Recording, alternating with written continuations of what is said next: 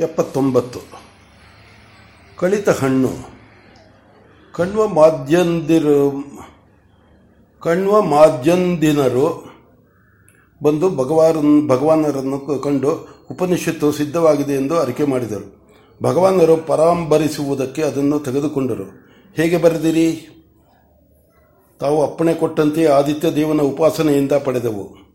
ಬಹಳ ಒಳ್ಳೆಯ ಕೆಲಸ ಮಾಡಿದಿರಿ ಆದಿತ್ಯನ ಅಪ್ಪಣೆಯಿಂದ ವಿಖಿಲತೆ ವಿಲ ವಿಲ ವಿಲಿಖಿತವಾದುದು ಎಂದ ಮೇಲೆ ನಾವು ನೋಡಬೇಕಾದದ್ದು ಏನೂ ಇಲ್ಲ. ಅಲ್ಲಿ ತಮ್ಮ ಹೆಸರಿನ ಹೆಸರಿನ ಉಲ್ಲೇಖವಿದೆ. ಹೌದು, ಮೈತ್ರೇಯಿಗೂ ನಮಗೂ ಆದ ಸಂವಾದವೆಂದು ಉಲ್ಲೇಖಿಸಿದ್ದೀರಿ. ಅದು ಇನ್ನೂ ಆಗಬೇಕಾದ ಭವಿಷ್ಯದ ವಿಷಯ. ನಾನು ಅದನ್ನೇ ಯೋಚಿಸುತ್ತಿದ್ದೇವೆ. ನಾವೂ ಅದನ್ನೇ ಯೋಚಿಸುತ್ತಿದ್ದೇವೆ. ನಮಗೆ ಎರಡು ಮೂರು ವಿಷಯ ಹೇಳಲಾಗಲಿಲ್ಲ. ಅದು ಯಾವುದು? ಮೊದಲನೆಯದು, ಯಾವನಾದರೂ ತಾನು ಹೀನನೆಂದುಕೊಂಡಿದ್ದರೆ ಅವನನ್ನು ಮಹಾನ್ ಮಾಡುವುದು ಹೇಗೆ ಎಂಬುದು. ಅದಕ್ಕೇನಂತೆ? ಮಂಥವಿದ್ಯೆಯ ಸಹಾಯದಿಂದ ಅದನ್ನು ಮಾಡಿದರಾಯಿತು. ಆ ವಿದ್ಯೆ ನಿಮಗೆ ಪಾಠವಾಗಿದೆಯಲ್ಲ? ಹೌದು, ಪಾಠವಾಗಿದೆ. ಪ್ರಯೋಗ ಸಿದ್ಧವಾಗಿಲ್ಲ. ಆದ್ದರಿಂದ ಸಂದೇಹವೂ ಬಂತು. ಸಂದೇಹವನ್ನು ನಿಹಾ ನಿವಾರಿಸುವುದು ಶ್ರದ್ಧೆ. ಒಂದು ನೆನಪಿರಲಿ ಲೋಕದಲ್ಲಿರುವ ವಿಷಯಗಳೆಲ್ಲ ಶ್ರೇಯಸ್ಸು. ಶ್ರೇಯಸ್ಸು ಎಂದು ಎರಡು ವಿಧ. ಲೋಕದಲ್ಲಿ ಆಸಕ್ತಿಯನ್ನು ಹೆಚ್ಚು ಮಾಡುವುದೆಲ್ಲ ಪ್ರೇಯಸ್ಸು. ಆತನಲ್ಲಿ ಅಭಿರುಚಿಯನ್ನು ಬೆಳೆಸುವುದೆಲ್ಲ ಶ್ರೇಯಸ್ಸು. ಮನೋದೌರ್ಬಲ್ಯದಿಂದ ಶ್ರದ್ಧಾರಾಹಿತ್ಯದಿಂದ ಮಾನವನು ಪ್ರೇಯಸ್ಸನ್ನು ಹಿಡಿಯುವನು. ಮನೋಬಲದಿಂದ, ಶ್ರದ್ಧೆಯಿಂದ ಮಾನವನು ಶ್ರೇಯಸ್ಸನ್ನು ಹಿಡಿಯುವನು. ಪ್ರೇಯೋ ಮಾರ್ಗದಲ್ಲಿ ಉತ್ತರೋತ್ತರ ಪ್ರಧಾನವು. ಶ್ರೇಯೋ ಮಾರ್ಗದಲ್ಲಿ ಪೂರ್ವ ಪ್ರಧಾನವು. ಆದ್ದರಿಂದ ಶ್ರದ್ಧಾವಂತರಿಗೆ, ಇತರರಿಗೆ ಶ್ರದ್ಧೆ ಉಂಟಾಗಲಂತೂ ಮಧು ವಿದ್ಯೆಗಳ ವಿದ್ಯೆಯಲ್ಲಿ ವಂಶವನ್ನು ಹೇಳಿದಂತೆ ಈ ಮಂಥ ವಿದ್ಯೆಗೂ ವಂಶವನ್ನು ಬರೆಯಿರಿ. ಎಲ್ಲವೂ ಸರಿಯಾಗುವುದು. ಮನುಷ್ಯನು ಮಹಾನ್ ಅದರಲ್ಲ ಆದ ಆದ ಮನುಷ್ಯನು ಮನುಷ್ಯನು ಮಹಾನ್ ಅದಲ್ಲದೆ ಅವನು ಆತ್ಮವಿದ್ಯೆಯನ್ನು ಹಿಡಿಯಲಾರನು. ಆತ್ಮವಿದ್ಯೆ ಆತ್ಮವಿದ್ಯೆಯನ್ನು ಹಿಡಿದವನು ಮಹಾನಾಗುವನು. ಆಯಿತು? ಇನ್ನೊಂದು? ನಮಗಿಂತ ಹೆಚ್ಚಿನ ಮಗನಾಗಬೇಕಾದರೆ ಏನು ಮಾಡಬೇಕು? ಇದು ಒಳ್ಳೆಯ ಪ್ರಶ್ನೆ. ಆದರೆ ವೇದಪುರುಷನು ಇದನ್ನು ಇತ್ಯರ್ಥ ಮಾಡಿದ್ದಾನೆ. ಅದನ್ನು ನಾಥ ಮೌದ್ಗಲ್ಯ ಕುಮಾರ ಹಾರೀತ ಉದ್ದಾಲಕ ಋಣಿಗಳು ಬಲ್ಲರು. ಅವರನ್ನು ಅನುಸಂಧಾನ ಮಾಡಿ ಅವರಿಂದ ತಿಳಿದುಕೊಳ್ಳಿ. ಒಟ್ಟಿನಲ್ಲಿ ಅರ್ಥವಿಷ್ಟೇ. ಪತಿಯು ಪತ್ನಿಯಲ್ಲಿ ಪುತ್ರನನ್ನು ಪಡೆಯುವನು. ಆದ್ದರಿಂದ ಆಕೆಯ ವಿಚಾರದಲ್ಲಿ ಈತನು ಹೇಗೆ ನಡೆದುಕೊಳ್ಳುವನು ಎಂಬುದು ಮುಖ್ಯ.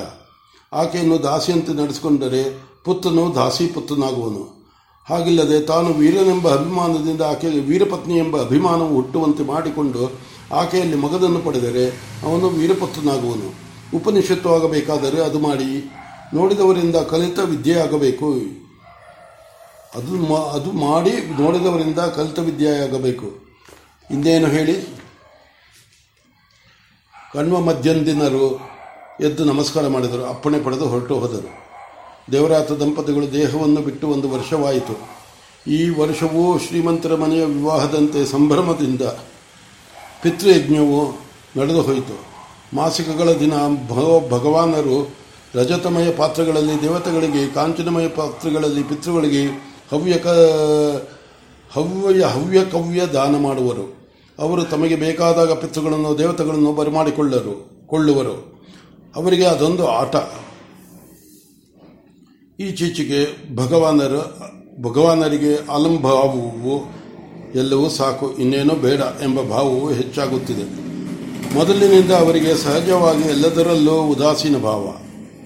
ಅವರು ಮನಸ್ಸಿಟ್ಟು ಶ್ರದ್ಧಾ ಪೂರ್ವಕವಾಗಿ ಮಾಡುತ್ತಿದ್ದುದು ಎಂದರೆ ಅಧ್ಯಯನ. ಅಧ್ಯಾಪನಗಳು. ಈಗಲೂ ಅದರಲ್ಲಿ ಶ್ರದ್ಧೆಯೂ ತಪ್ಪಿಲ್ಲ. ಹಾಗೆಂದು ಮೊದಲಿನ ಉತ್ಸಾಹವೂ ಅಲ್ಲೂ ಇಲ್ಲ. ಅವರ ಮನಸ್ಸು ಏನೋ ಯೋಚನೆ ಬಂದರು ಏನು ಯೋಚನೆ ಬಂದರು, ಕಿಂತೇನ ಕರ್ಮ, ಅದರಿಂದ ಏನು ಮಾಡೋಣ? ಕಿಂತೇನ ಕರ್ಮ, ಅದರಿಂದ ಏನು ಮಾಡೋಣ? ಎನ್ನುತ್ತದೆ. ಸೌದೆಯು ಎಲ್ಲವೂ ಉರಿದು ಹೋದ ಮೇಲೆ ವೈಶಾ, ವೈಶ್ವಾನರನ್ನು, ವೈಶ್ವಾನರನು ಬೂದಿಯಲ್ಲಿ ಅಂತರ್ಧಾನವಾಗಬೇಕು. ಆದರೆ ಭಗವಾನರ ವಿಚಾರದಲ್ಲಿ ಹಾಗಾಗಿಲ್ಲ. ಅದಕ್ಕೆ ಪ್ರತಿಯಾಗಿದೆ. ಅವರಿಗೆ ವ್ಯಕ್ತದ ಮೇಲೆ ವೈರಾಗ್ಯವು ಹೆಚ್ಚಿದಂತೆಲ್ಲ ಅವರ ತೇಜಸ್ಸು ವಿವೃದ್ಧವಾಗುತ್ತಿದೆ. ಅದೇ ಏನು ಆತ್ಮಜ್ಞಾನದ ಪ್ರಭಾವ? ಏನು ಬೇಡವೆಂದಾಗ ಹೆಚ್ಚುವುದು? ಏನಾದರೂ ಬೇಕೆಂದಾಗ ಕಡಿಮೆಯಾಗುವುದು ಇರಬೇಕು. ಶಾಸ್ತ್ರಗಳ ಮಾತು ನಿಜವಾಗಬೇ ನಿಜವಾದರೆ ಅನುಭವಿಗಳು ಯಾರೂ ಸುಳ್ಳೆನ್ನುವುದಿಲ್ಲ.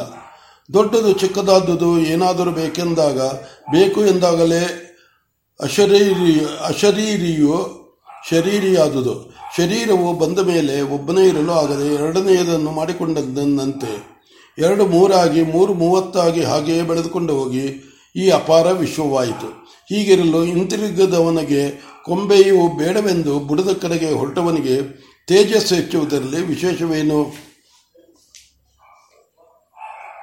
ಹವ್ಯವೆಂದರೆ ದೇವತೆಗಳಿಗೆ ಕೊಡುವುದು. ಕವ್ಯವೆಂದರೆ ಪಿತೃಗಳಿಗೆ ಕೊಡುವುದು.